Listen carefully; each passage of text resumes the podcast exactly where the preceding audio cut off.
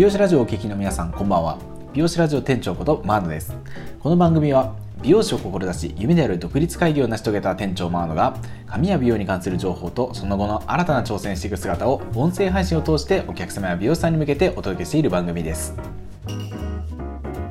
さあというわけでこの収録をしているのが4月1日の夜となりますがそんな今日はエイプリルフールというわけで友達や家族に嘘や冗談を言って楽しむと一日ということで皆さんはどんな嘘や冗談を言いましたでしょうか？まあ、こういう時ってバレバレの嘘だったり誰も傷つかない嘘なので場を和ませることができるといいですよね。ちなみに僕は今日一切嘘をつくことなく一日を終えました。もうなんならですね普通にエイプリルフールであることを忘れておりましたさっき気づきました。あのこれあの全然冗談でも何でもないですよね。もうなんかエイプリルフールだからこれね全然説得力ないですよね。ということで本日のお話です。本日は銀玉第151話に物申したい。そんなことねえよと。についてお話ししていきたいと思います。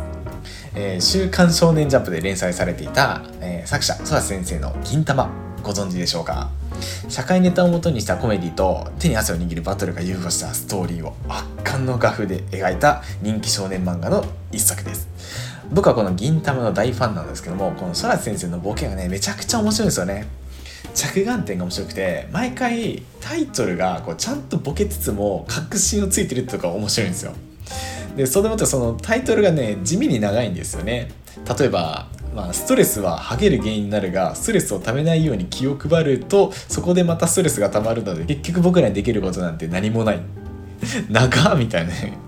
あとは何ですかね。そんなに松茸って美味しいものなのか一度よく考えてみようとか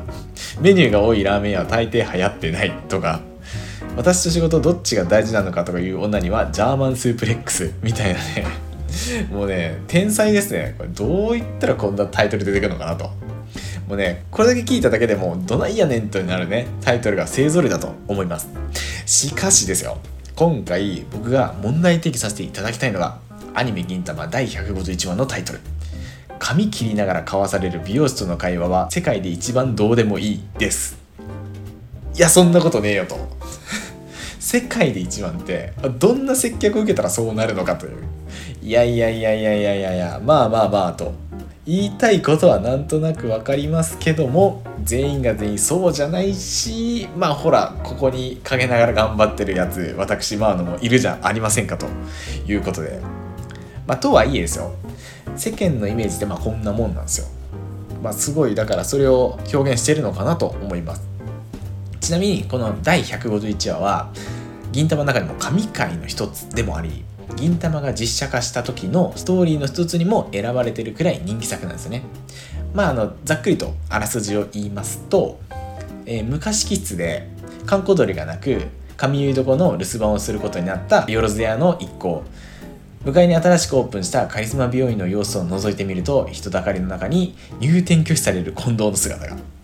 彼は落ち込んでこちらの髪床に向かってくるが銀時たちは散髪できないし何よりも気まずい。カツラをかぶって他人のふりした上で近藤を帰らせようとするがあまりに焦燥した彼をかわいそうに思った新八と神楽が店へ招き入れてしまう。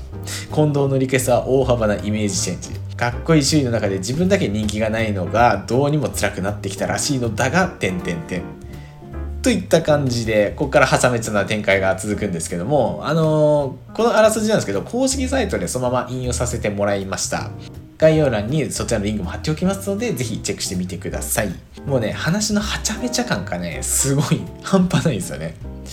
まあ、あの実際美容室でこんなことはまず起きないんであの大丈夫なんですけどでもこの作中でいいことを唯一言ってるシーンがあるんですよね。それが髪結い床の店主が言ってたセリフなんですけども髪結い床ってのは髪結うだけのところじゃねえんだ。人と人の中を言うみんなの社交場だったんだよ。髪は切っても人の縁は切らないなんてねっていうねセリフがあるんですよ。めちゃくちゃいいこと言ってるじゃないですか。おなんだよこのタイトルでは美容師の会話をクソディスってたのに作中ではもう持ち上げてよしとしてあげるんかいというね下げてあげるみたいなねいやねやられましたよ。まあ、なんならね僕がやってるこの音声配信とブログとかもなんかその逆のことやっちゃいましたからね。もうなんか申し訳ないですね。であの作品自体はすごく面白いんで気になった方は是非あの本編の方ご視聴してみてください。あのそういえばなんですけどこの以前書いたブログの内容っていうのが銀魂のこの第151話を見て僕が感化されて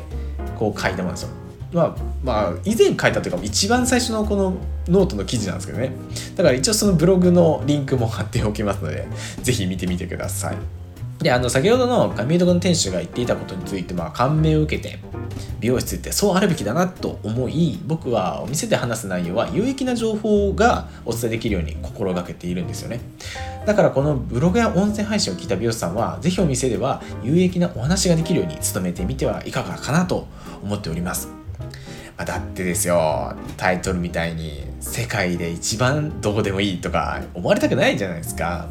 というわけで銀魂の第151話に物申したいそんなことねえよというわけだったんですけどタイトルにはそんなことねえよということだったんですが作中のあの天使のセリフにはまあそうそうそれっていうね否定共感ツンデレ甘辛ミックスっていうことで終盤で話がねグイーンな展開になりました。ね、もうお気づきだと思いますがこの回は美容トークと思わせてハイパー雑談会だったという、まあ、こちらも展開がグイーンとなったのはここだけの話です。で結局何が言いたいかというと僕は銀玉が好きということです。あのちなみにこれ余談なんですけど先ほどあの銀玉の公式サイトのリンク貼ってあると思います。でそこであの新八と神楽がハサミを持ってるシーンがあるんですよね。そこの写真がバーンって出てくると思います。それを見てわあこれソヤスさん全然違うよと思ったんですけど美容師のハサミって持ち方が決まってるんですよね。親指の部分と薬指をかける部分とあと小指を添えるやつがあるんですけどこの小指を添える方が